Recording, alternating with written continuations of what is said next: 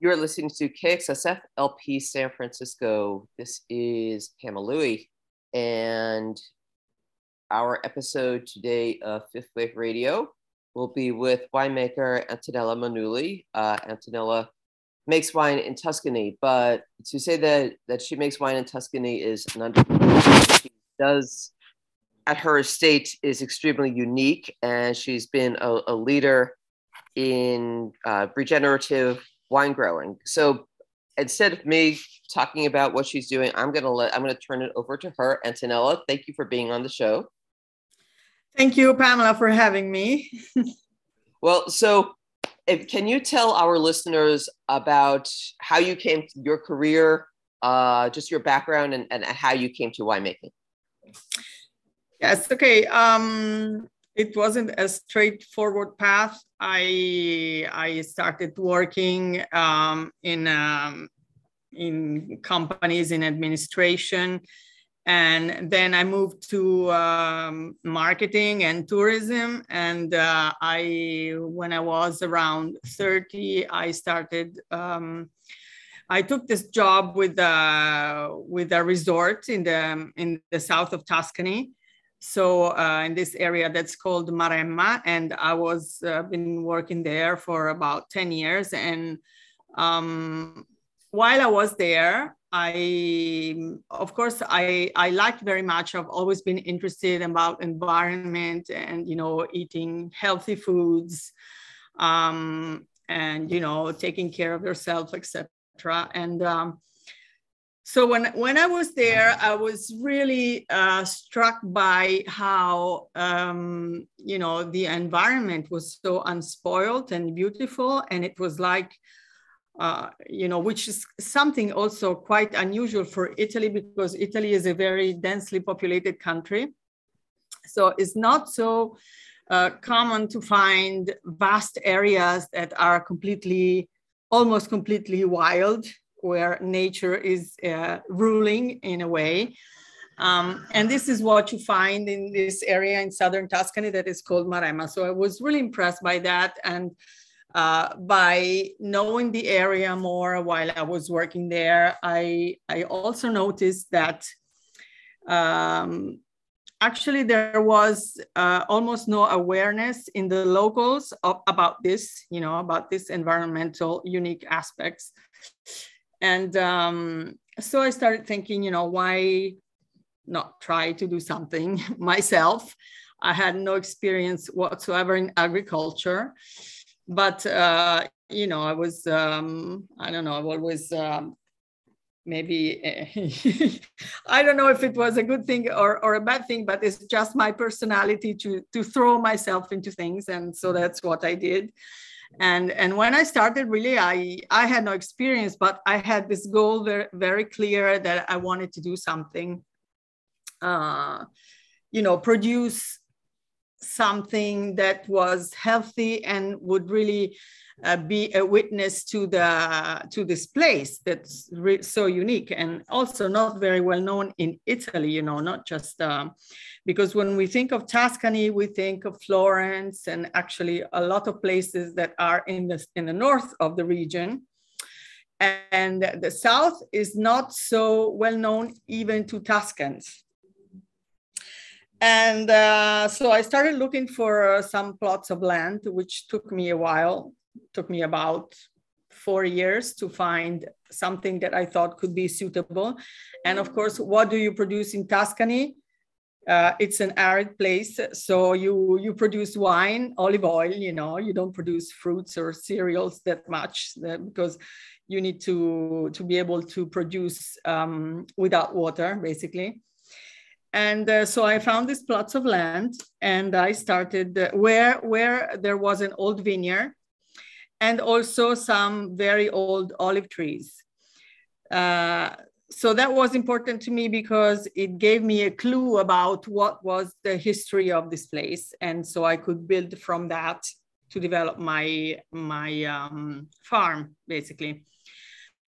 And uh, so that's how it started. That's how it started.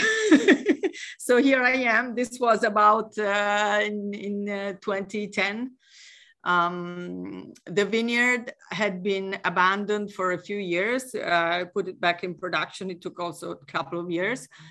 And it was very interesting because we could study all the varieties that were, uh, this, this is a vineyard that was planted in the beginning of the 60s. So it's quite old as far as vineyards go. And it was all planted with, um, you know, historical varieties of, of Southern Tuscany, basically.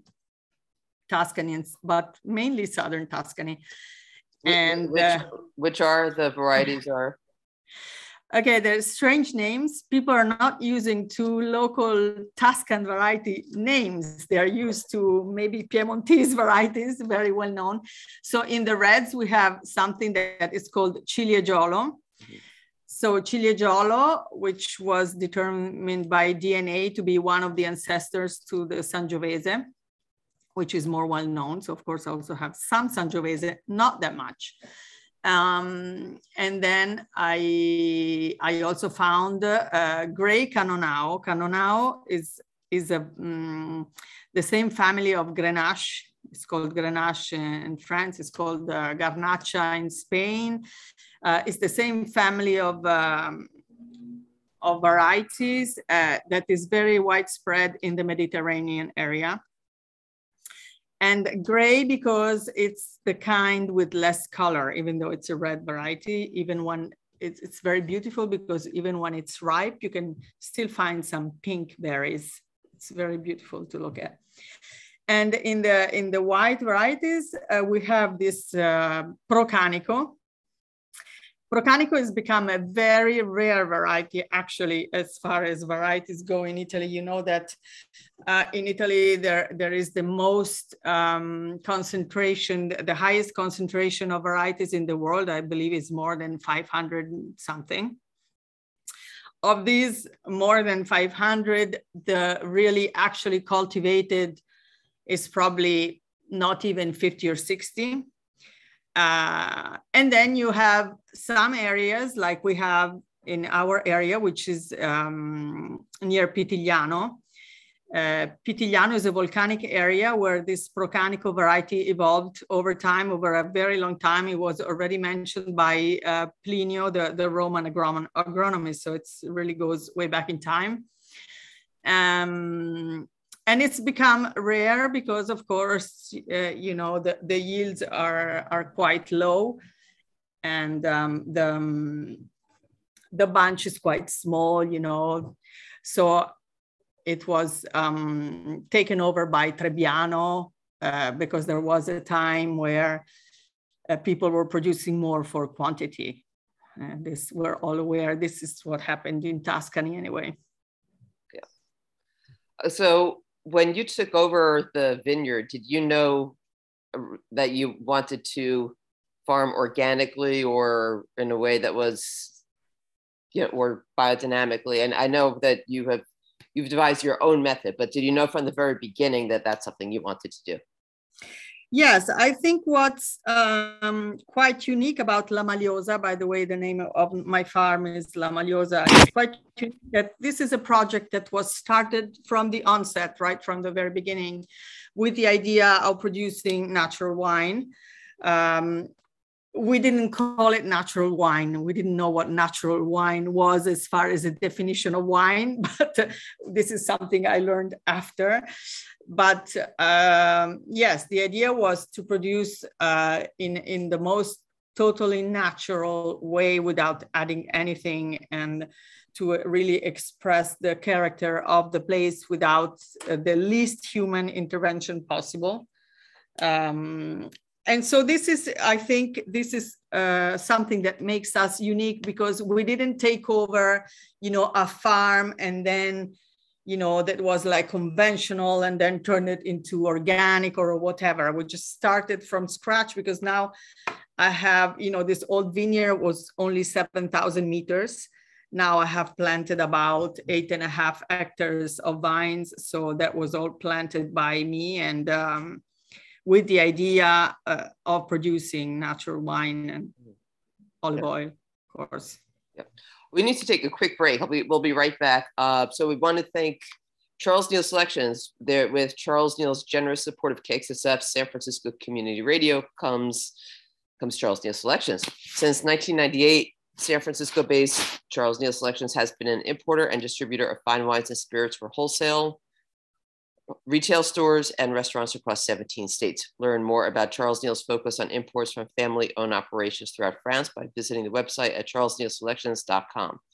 Thank you for your support. And I'll just add that if you are an Armagnac fan, you definitely want to check out uh, Charles Neal Selections. Charles is importing the best Armagnacs in the United States. So let's get back to wine. Uh, well, we were t- that it just seemed appropriate to have a wine underwriter uh, with the show. Um, so you are practicing the Corino method. Can you tell everyone here about the uh, Lorenzo Corino and the Corino method and how it's different from other from you know organic biodynamic and other natural methods of, of viticulture? Because i know it's not it's not just about viticulture too. Yes. Uh, i was very lucky because after i started maybe after not even a couple of years i realized that um, locally there was no expertise about farm you know, low intervention, natural, I don't know how you want to say it, but there's absolutely no experience and people didn't really understand what I wanted to do, you know, locally there. And so I started um, looking around for somebody that could understand this project and take it to the next level basically and develop it um, exactly in the way that I had in mind. Uh, and I was lucky to meet um, Professor Lorenzo Corino uh, at a very uh, particular time in his life because he was retiring from, he used to um, be the head of the Viticulture and uh, Enology Institute in, uh, in Asti, Piedmont. Uh, and of course, he was an, an employee of, of the state, so he couldn't have uh, done any consultancy because he was, you know, a public employee. So uh, I was also lucky not only to meet him and to really connect about, uh, you know, this project, uh, which he liked very much. Um, he liked the idea, of course, that, that I had, but also he was retiring, so he was able to come and work with me. Uh, so besides that, I think he really chose to spend um, his last years, which was about eight years, uh, at La Maliosa uh, to develop this project from scratch because I think uh, he saw an opportunity to really do something from scratch, which is also very unusual in the wine world because you find vineyards and you manage them. Uh, it's not so usual that you start and also to start a project completely natural, very rigorous, uh, going in, into already with the idea of producing natural wine. So also planting vineyards with that idea in mind. Uh, and it, it, gave him an opportunity to put into practice a lot of his ideas that he had been developing for decades and which really um, didn't have so much an opportunity to to do besides his own winery that that he has uh, he had in, in Piedmont. Great. So that the, so what is it? so what is it?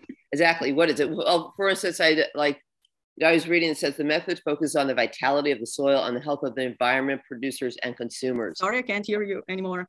Oh no. Can, Can you, you hear me now? Please. Yeah. Yeah. Okay. Uh, it, so it's you know you say on your website the method focuses on the vitality of the soil and the health mm-hmm. of the environment, producers, and consumers. Mm-hmm. So it's not. I know it's there's the definitely the viticulture part of it, but it's more than that as well. Uh, and and so if you could just explain, let's say maybe starting with the viticulture aspect, and mm-hmm. what it's about and what makes it different from, let's say, organic or biodynamic uh, mm-hmm. farming? Yes, I would say at the center of everything, we called it, by the way, Corino method after a few years. So it's just a way of doing things, is a way, it, it's a process, right? So um, you need to put a lot of things together, but at the center of everything is how you treat soil. So the vitality of the soil, like you mentioned, is really one of the most important, uh, I would say, um, pillars of, of the Metodo Corino. Uh, we invested, I, and when I say invested, meaning also, you know, uh, money, um, because we, uh, for, for a couple of years, all we did was uh, improve the vitality of the soil. We didn't even start with planting. Uh, and uh, the, the way we did this is by um, basically uh, not plowing at all, uh, not touching the soil at all. We left, uh, you know, the wild herbs to to be um, just free to to grow and uh, and dry. And and so when they dried, they um, of course the seeds, you know, they go in, into the the soil and uh, and the next year you have more complexity and uh, uh, so over the years, uh, this improved the quality of the soil very much. And this is not something that we say because uh, we have been working with a research institute in Florence that actually measured life in soil. So we could see how this was improving. Uh, there, there's a lot of little animals with very weird names that I cannot repeat. Um, after that, we planted the new vineyards. And um, one, one thing is we only use the historical varieties from a place. From, so in my case, from Maremma.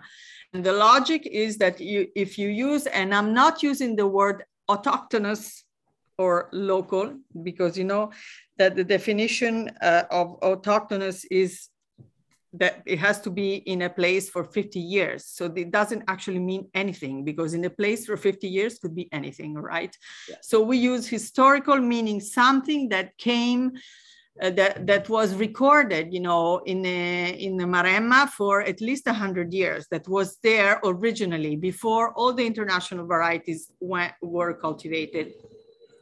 And um, this is because you need uh, to have less intervention with varieties that are very adapted to a climate and to a type of soil. And uh, this is a difficult environment because it's a very, very dry environment. It has harsh, um, uh, very harsh, you know, everything is a lot, like you get a lot of sun, a lot of dryness, a lot of wind. When it rains, is like floods, you know. Uh, so uh, you need vines that can withstand all of this uh, harshness in a way. Uh, so that's the second, second thing. So the soil, the varieties, um, also the, the way we um, prune, the way we prune, we we prefer to uh, prune in the, actually, I don't know how you say this in English, like the I think it's called head trained when you when you have the plant looking like a little tree, yeah. basically the mm-hmm. vine. Okay. Yes. Uh, so we we head train uh, because we, we leave the, the vines to grow in a, in a, in four dimensions, okay, in the three dimensions actually, uh, like a tree, because this is what happens in nature, and and the plant can uh, can um, you know, mm, be more healthy in this way uh, because you're not making it, you know, assume some, some shape that is not natural, basically. So all these things together uh, help us in, in doing very little, actually. Uh, then of course, yes, we, we don't use any, any chemicals in the vineyard, but this is, I think, you, you, you could guess that. Yeah. Um, and then when uh, the, the aim of all of this is to have grapes that have a thick skin. And this is very important because uh, with a thick skin, you, uh, you have mm, uh, it allows you to not use technology um, and you know not not basically use anything except the natural yeasts that, that are very present on the on the skin this is very very uh, you know simple way of explaining to you the the method Corino. Okay. There are also some a lot of other things that which I think is not are not so much uh, interesting to you, which have to do with uh, um, with the maintaining the historical scenery, of, for for example. So uh, when you plant, when we plant a vineyard, we don't use very long rows, so short rows. Of course, we don't use heavy machinery. We don't go into the vineyard with heavy machinery. Machinery with with we plant with very um, narrow rows and we don't plant from top to bottom while we follow the, uh, the slope. Mm-hmm. So there's a lot of technical uh, things that, we, that we're doing anyway. So why are you using shorter rows? What is, what's the reasoning behind that? Yes, because we're doing everything manual. Mm-hmm. Okay, so we're walking in the vineyard. We're not introducing any any heavy machinery. So if you are using very very long rows, um, you are forced to use tractors. You know right. what what how are people going to move inside the vineyard? And also it has to do, like I was saying, with maintaining a historical scenery because in Tuscany, uh, it didn't exist, you know, and, you know, to have these immense vineyards going on forever, it was not something that was there. So it's, mm-hmm. it's also that. So, so one thing I wanted to ask you about is that it, you say that it's it's not just about the production of the grapes and wine, but include the culture, lifestyle, landscape. Uh, how and as well as the profit margin for producers. How did how is that part of this method?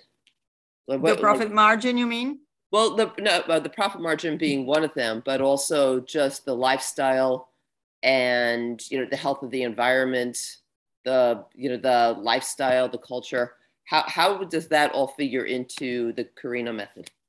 Yeah, well, it figures because um, it's basically something that people are not doing anymore. So we are uh, bringing back to a place, um, you know, a tie to to the past and to culture. What was the culture of a place? Um, because you know, um, viticulture is so much tied in Italy with history.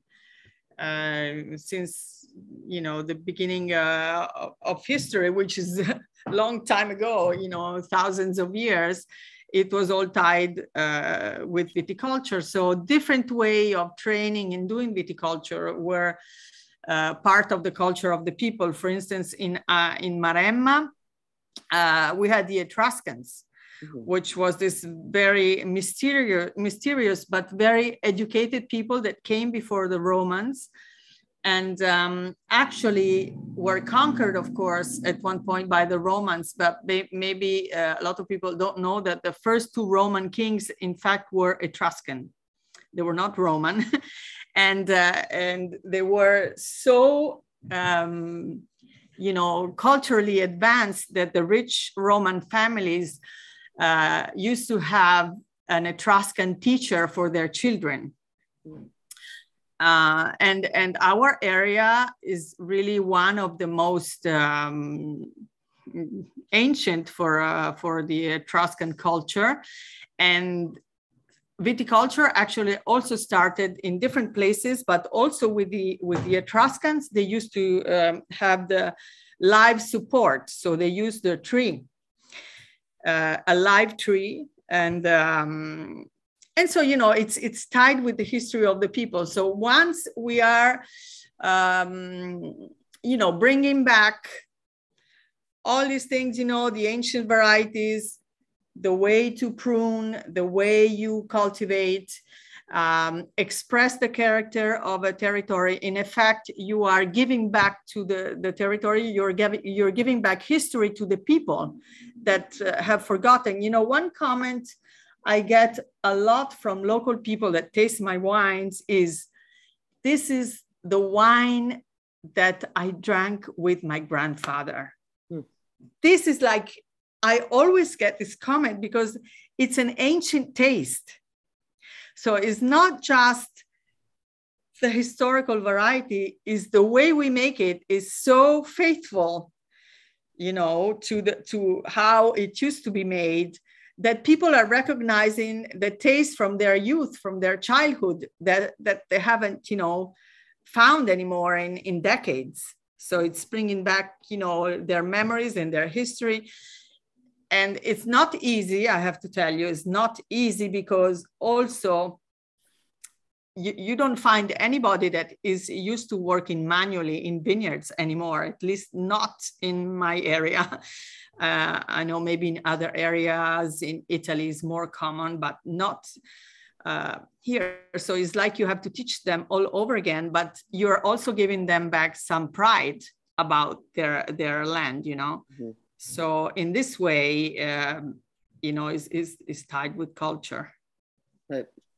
And then also, I guess, just to ask about the profit margin, uh, because one thing that I'm starting to hear people talk about a little bit more is the idea of, of having businesses that are that are economically sustainable, meaning that the that there you can make there's enough profit so that the business can sustain itself so that it can go on but where there's also every you know all the workers are being paid and treated fairly. Uh, you know like for instance in the in california this time of year when we're in the middle of harvest you know most of the people who are harvesting are from central from mexico and central america i mean that's not everyone but most of them are and you know there's some of them are paid fairly some are not and even those who, let's say, are paid fairly, it's seasonal work. And they might be paid fairly, but they don't have health, health insurance. Uh, so there's, you know, here, where people are starting to talk a little bit more about fair treatment toward the workers. Um, how does that fit in with what you're doing at Maliosa? Yes, it totally fits in, totally, because um, uh, also in Italy, we have this, this problem, you know, because agriculture is a typical sector where you don't hire people, you kind of, you know, pay them on the side, etc., and then they don't have all the benefits. And um, so uh, I think you made a very important point. I think if you produce natural wine, you shouldn't concern yourself with just not adding sulfites in the cellar. You should concern yourself with how you're treating people, with how you're treating the environment, you know, um, and, and the people part is very, very important.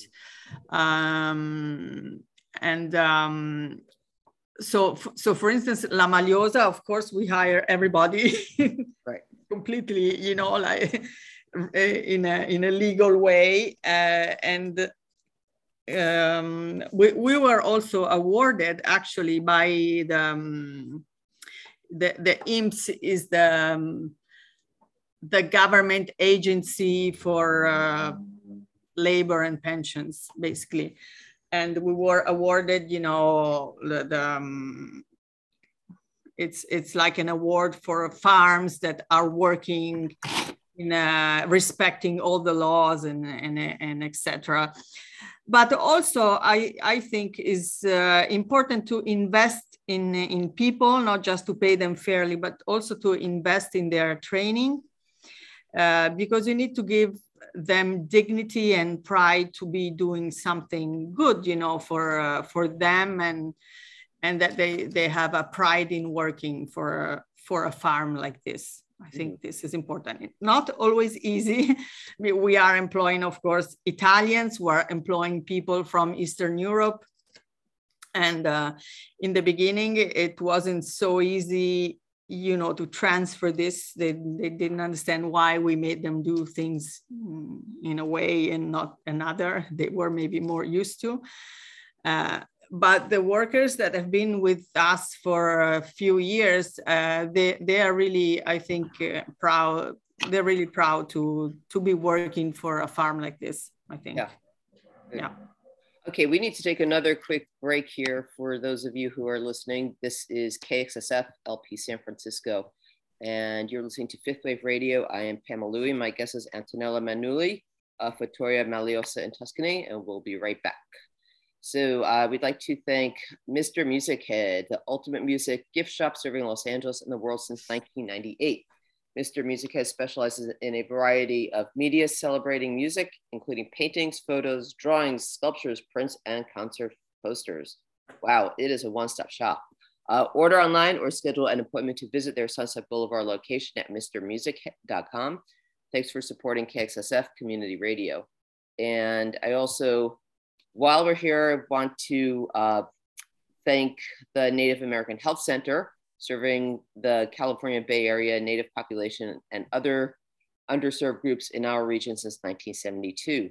The Native American Health Center offers medical, dental, and behavioral health, community wellness, and women, infant, and children services at locations in San Francisco on Capp Street or in Richmond and Oakland.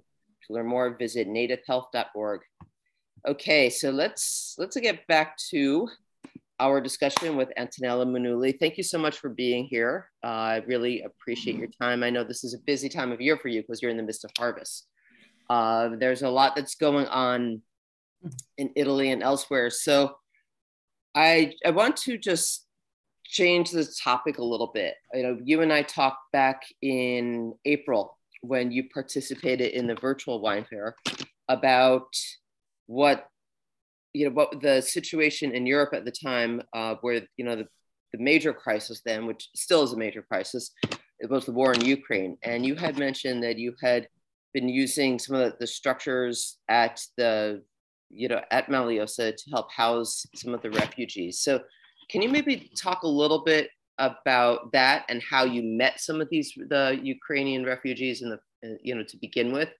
um, and how you were able to use your resources to help them.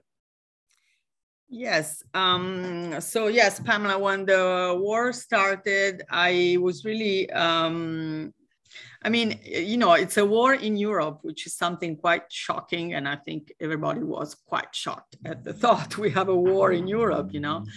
Uh, and Ukraine, which is uh, something I really never thought about uh, because it wasn't in the news. But then I realized how close, even geographically, uh, is Ukraine uh, to us. and um, I was really touched by the situation, and I started thinking, you know, maybe how you know can can we get involved and do something personally this time because. Uh, it's easy to give money, you give clothes, and you kind of turn your head and do your own thing. And and this time I tried to find a way to get involved more personally and do something for these people. Uh, and I came across this website um, by reading a blog. It was it was funny because I was reading this blog from a Spanish farm, and the farmer was saying how he took in some Ukrainian refugees, and there was this link to this website uh, which is like an Airbnb for Ukrainian refugees, basically, where you put yourself, you know, you put your announcement and you say what your availability is. So I went on the on this website. It's called I Can Host, um, and um, and uh, I, I just put the farm there, and I, and I started being contacted by people really a lot of people because uh, the, the first weeks of the wars that's when more ukrainians were escaping altogether you know and trying to find refuge somewhere. And by speaking over whatsapp actually then i came across a couple of families because also i needed to find some people that were would be would be good candidates to settle in in an area like ours which you know small villages no public transportation um, you know everything is kind of scattered uh, and and not very uh, close. Mm, and uh, and so i need to find you know people that were good uh, for for our place. And i found these two families uh, three women and three children and they were still in Ukraine. Uh, actually, it was also quite shocking because once I was I was talking on WhatsApp with them, and right at that time they were under uh, bombs. The bombs started falling, and and the lady was like going crazy, and so it was quite anyway. Um, so uh, from there, they escaped to Poland and, and uh, they were helped by some volunteers and, and then they came to Italy and they have been with us since uh, beginning of April and they have settled very well. I think um, the village of Saturnia was very, very helpful and they all the people were very welcoming with them and uh, they a couple of the ladies are working. We have a wine bar in the center of the village. They're working in the wine bar. The, the children are going to the local school. I think it was a good experiment in, in that fact. Of course when they came over they thought it would be for just a, a few weeks. None of them were expecting for this war to last so long uh, and now they are in a phase where they really don't know um, really what's what's going to happen you know because they cannot think long term because of course they want to go back to ukraine but it's still becoming like a, a, a middle term meaning it's not just a couple of months but it's going to be what how many months a year uh, both ladies have their husbands in Ukraine. One of them is in the military, and she's like speaking uh, when she can, and is like on the war scene. So it's, it's very stressful. I mean, it's very very stressful. Yep. So, mm. and how have they integrated into? I know it's temporary, but how have they integrated into what you're doing at the farm? Uh, like I said, they're they're working in this wine bar, which is easier for them because right. farm work is not something yeah. that I mean they don't they wouldn't know what they're doing and it wouldn't be yeah. easy for them to do farm work. But they are working. They're like waiting tables and uh, learning Italian quite well. Is very very smart people. Ukrainians are very well educated. It's not a typical refugee that you have in mind they all have university degrees. They speak many, at least two languages, uh, uh, often three, because all of them, they speak Russian, Ukrainian, and uh, English in, in, maybe more or less, you know, some of them very well. Um, so they, they are a people that's actually very IT smart. I mean, they, they they are quite an advanced uh, people like the children. Something that we found you know in italy they tested the children for math and they are a lot better than italian children. So their education system was a very good education system. And and also very well organized. Even now the children are, are going to school online with Ukraine. So the, in the morning, they're going to Italian school and in the afternoon, they, they are online with Ukraine, with their teachers in Ukraine and they're getting Ukrainian and, uh, and math in a, you know, online with, with Ukraine. Mm-hmm. That's, that's great. That's, that's wonderful. I mean, it's wonderful. Are, are there any other Ukrainians in your village or, or well, I know I know in the in the local school there are like four Ukrainian children, the mm-hmm. elementary school.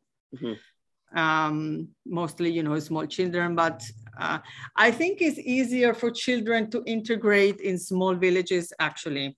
Yeah. Because also for the mothers, they, they know all the people in the village, and so they, they it's easier for them to have a network, you know, you know to interact with yeah. than, than in a big city for sure. Yeah. Well, let's here. I need to let's just do another to do another quick PSA here. Uh, the Community Music Center is a San Francisco vital hub for music education and performance anchored in the city's Mission District and the Outer Richmond. Founded in 1921, CMC is a nonprofit organization providing high quality music instruction to anyone, regardless of financial means. That's 100 years of love of music, inspiring students to reach their fullest potential. For information on classes, summer camps, or how you can get CMC enriched scholarships for in-need students, go to sfcmc.org. So uh, just kind of on the subject, I guess we're talking a little bit about the the uh, refugees that you have helped and some of the other refugees that are, are in your town right now. So you just you have a change in government in Italy, and it's a pretty dramatic change in government. You know, it's, it's the first time since the Second World War that you've had a you have a fascist party in power.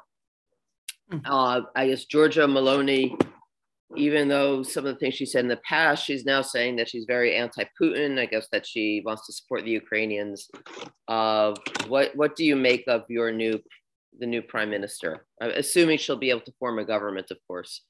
What do you make of her? Hmm.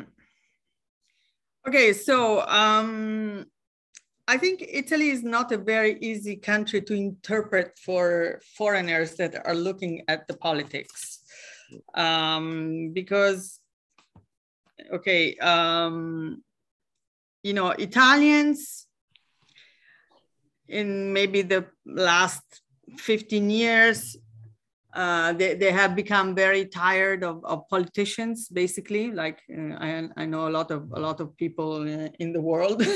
yeah. But what, what happened is a lot of people stopped voting uh, turnout was always very high in Italy, was historically always around 80%. Now, this last election, I think, was like 64, which for us is very, very low. Yeah, I heard it was uh, the lowest turnout ever.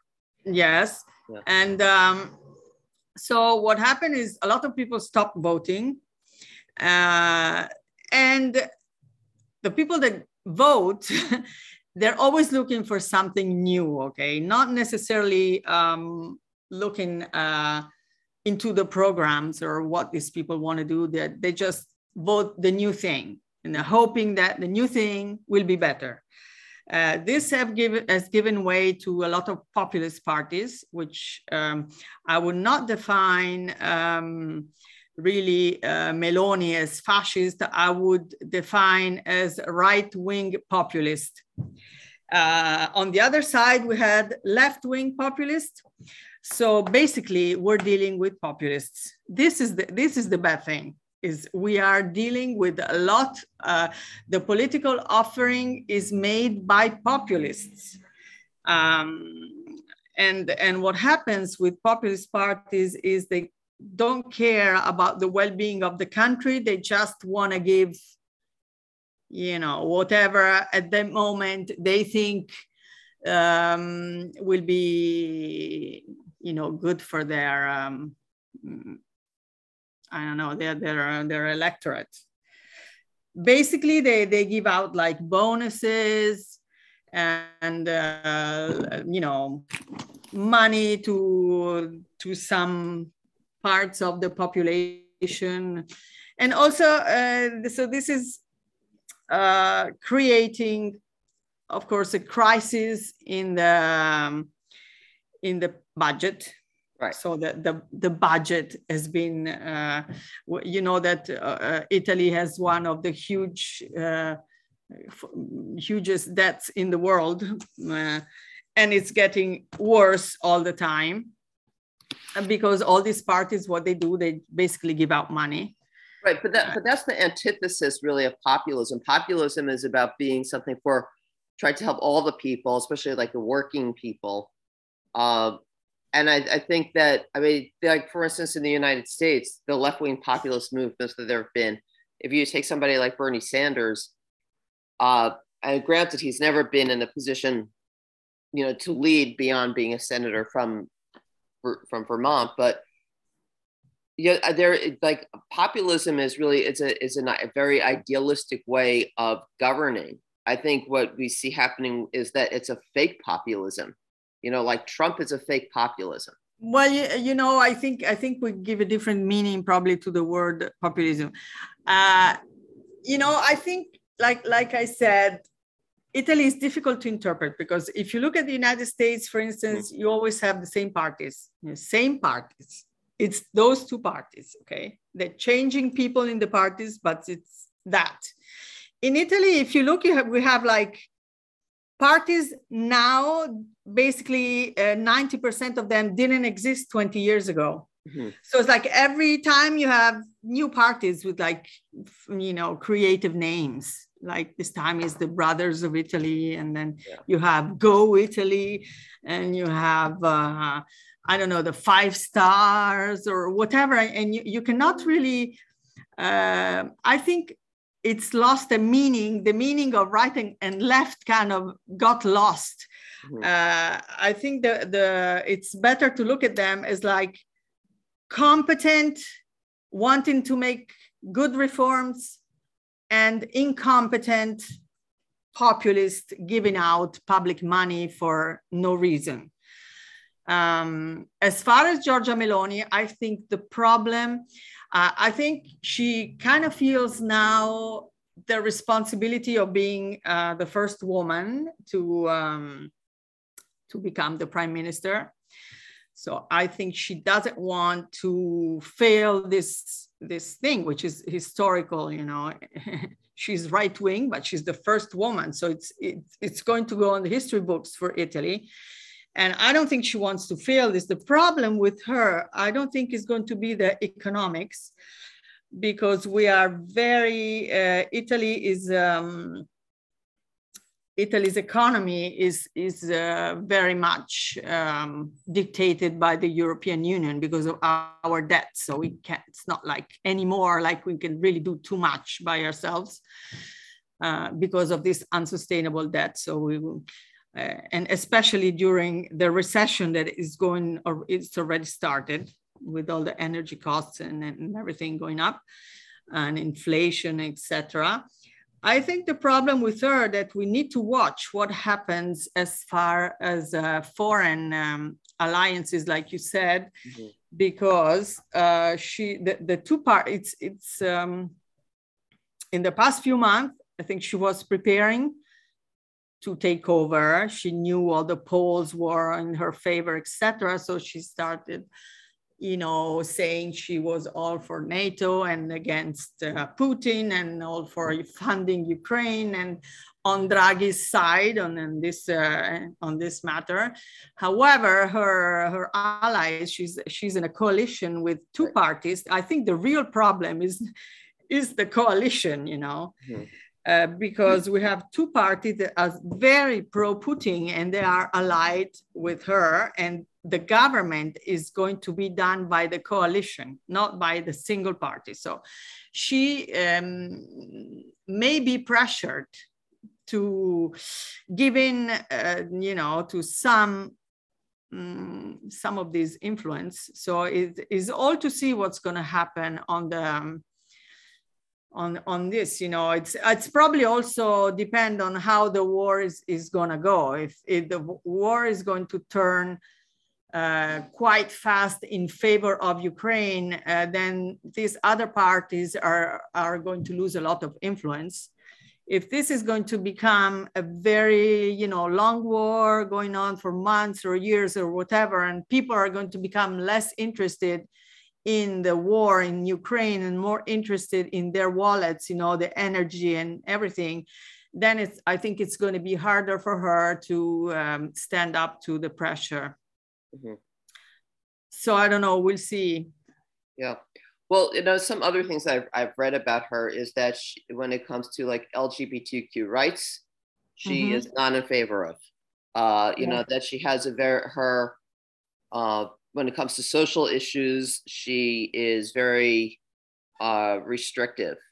Uh, and you know, Italy right now, compared to some other compared to let's say France and Spain, even like is a little bit behind. Like I know Italy doesn't have same-sex marriage, which you do have in most other Western European countries.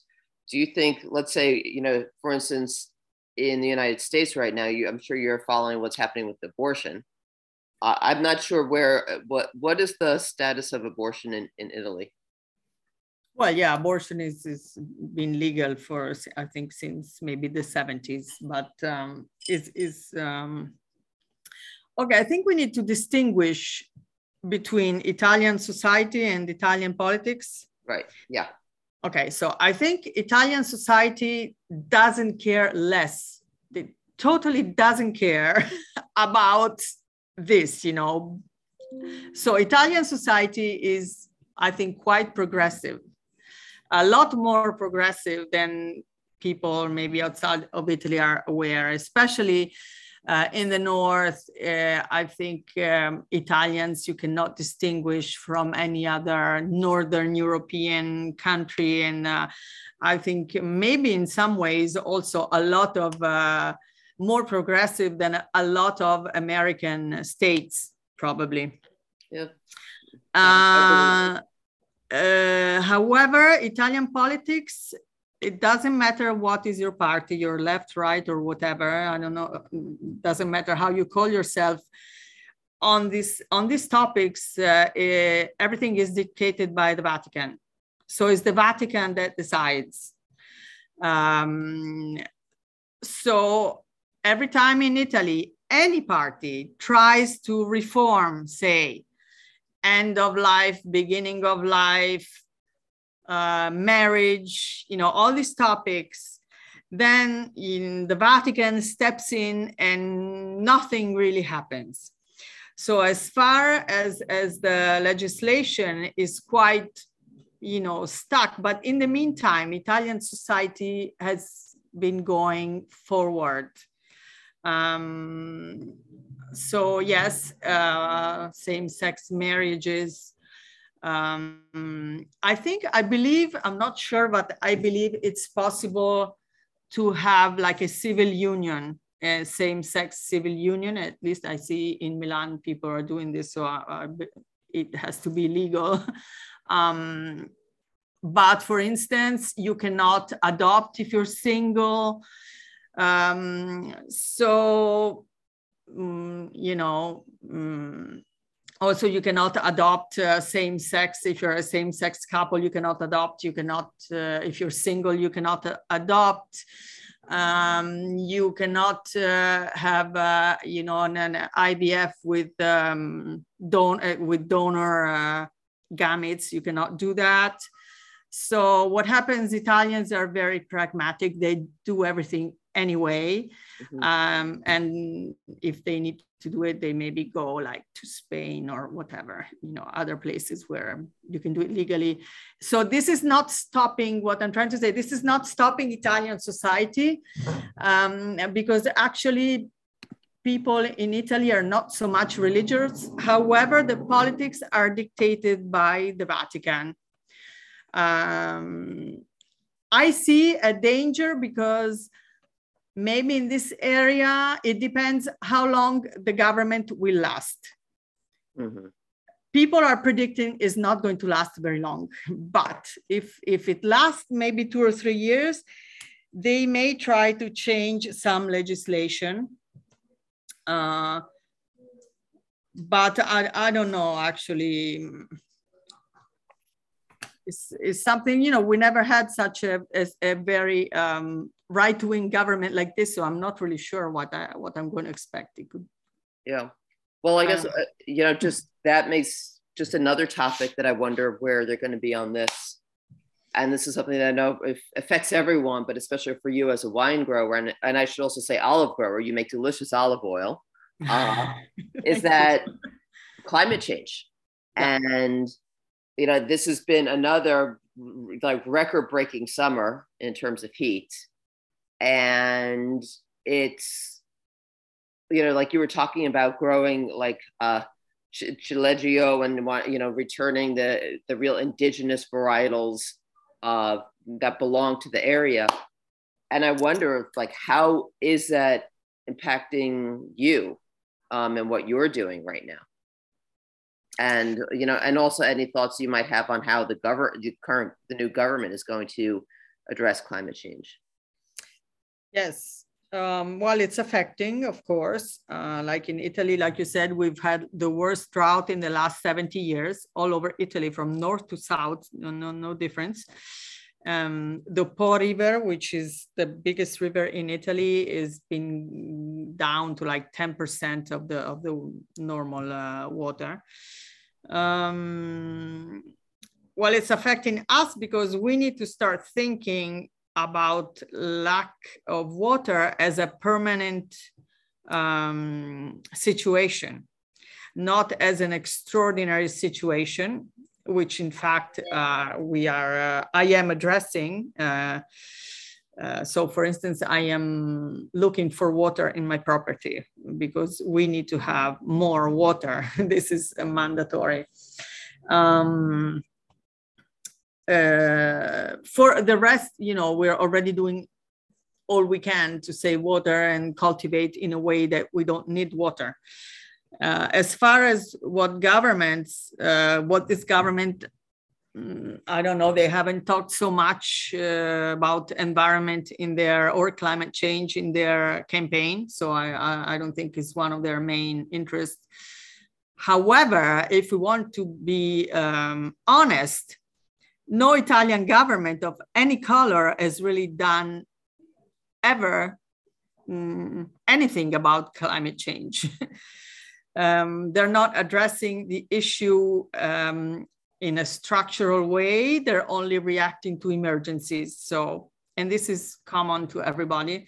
So for instance, now there was a big flood in the Marche region last week in Italy. There were like 13 people died and it was really huge. And, and then you discover, oh, you know, and then I think they use climate change as like a culprit, as an excuse for not doing anything uh, after this flood, they discovered that there was a project stuck in bureaucracy for the last 40 years uh, to avoid this, uh, this river, you know, to flood. And it's been there, this project for 40 years, and they haven't done anything about it. And then you have a heavy rain, and this is what happens. Also, a lot of people, a lot of towns have been building where you shouldn't be building like they put houses too near rivers uh, or in places where they shouldn't be, um, take out woods, uh, stuff like that, you know. And then this is making climate change consequences worse. Well, so how do you see the future for La Maliosa with climate change? Like, are, do you do any irrigation? We don't irrigate, but we need some water when we put in uh, the new vineyard. The um, you know typically we put in the, the new vines in uh, maybe March, March, April, and usually what happened is we got rains in April and May. Uh, this is not happening. It's not been happening in the three last four years. So this is why I said I need to address this as a permanent situation, and uh, we need to give um, to get organized in order to be able to give water to the new vines for at least the first years, or of course that it's not uh, they're they're not going to make it through the first year. This this is uh, I think the main the main thing for us. Yeah. Well, unfortunately, we are. I just look. We are out of time here. Uh, there's always so much to discuss with you, and uh, you know I, I appreciate that. You know, not only what you do as a as a grower and as a winemaker, but how you incorporate other things that are happening into the world and it's to what you do. So uh, it's it's such a always a pleasure to to uh, have a conversation with mm. you. Thank you so much for your time.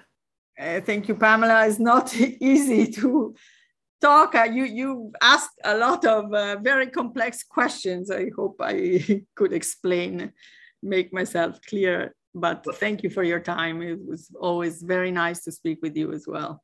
Okay, great. Well, so you're listening to KXSF LP San Francisco. We'll be back in just a minute.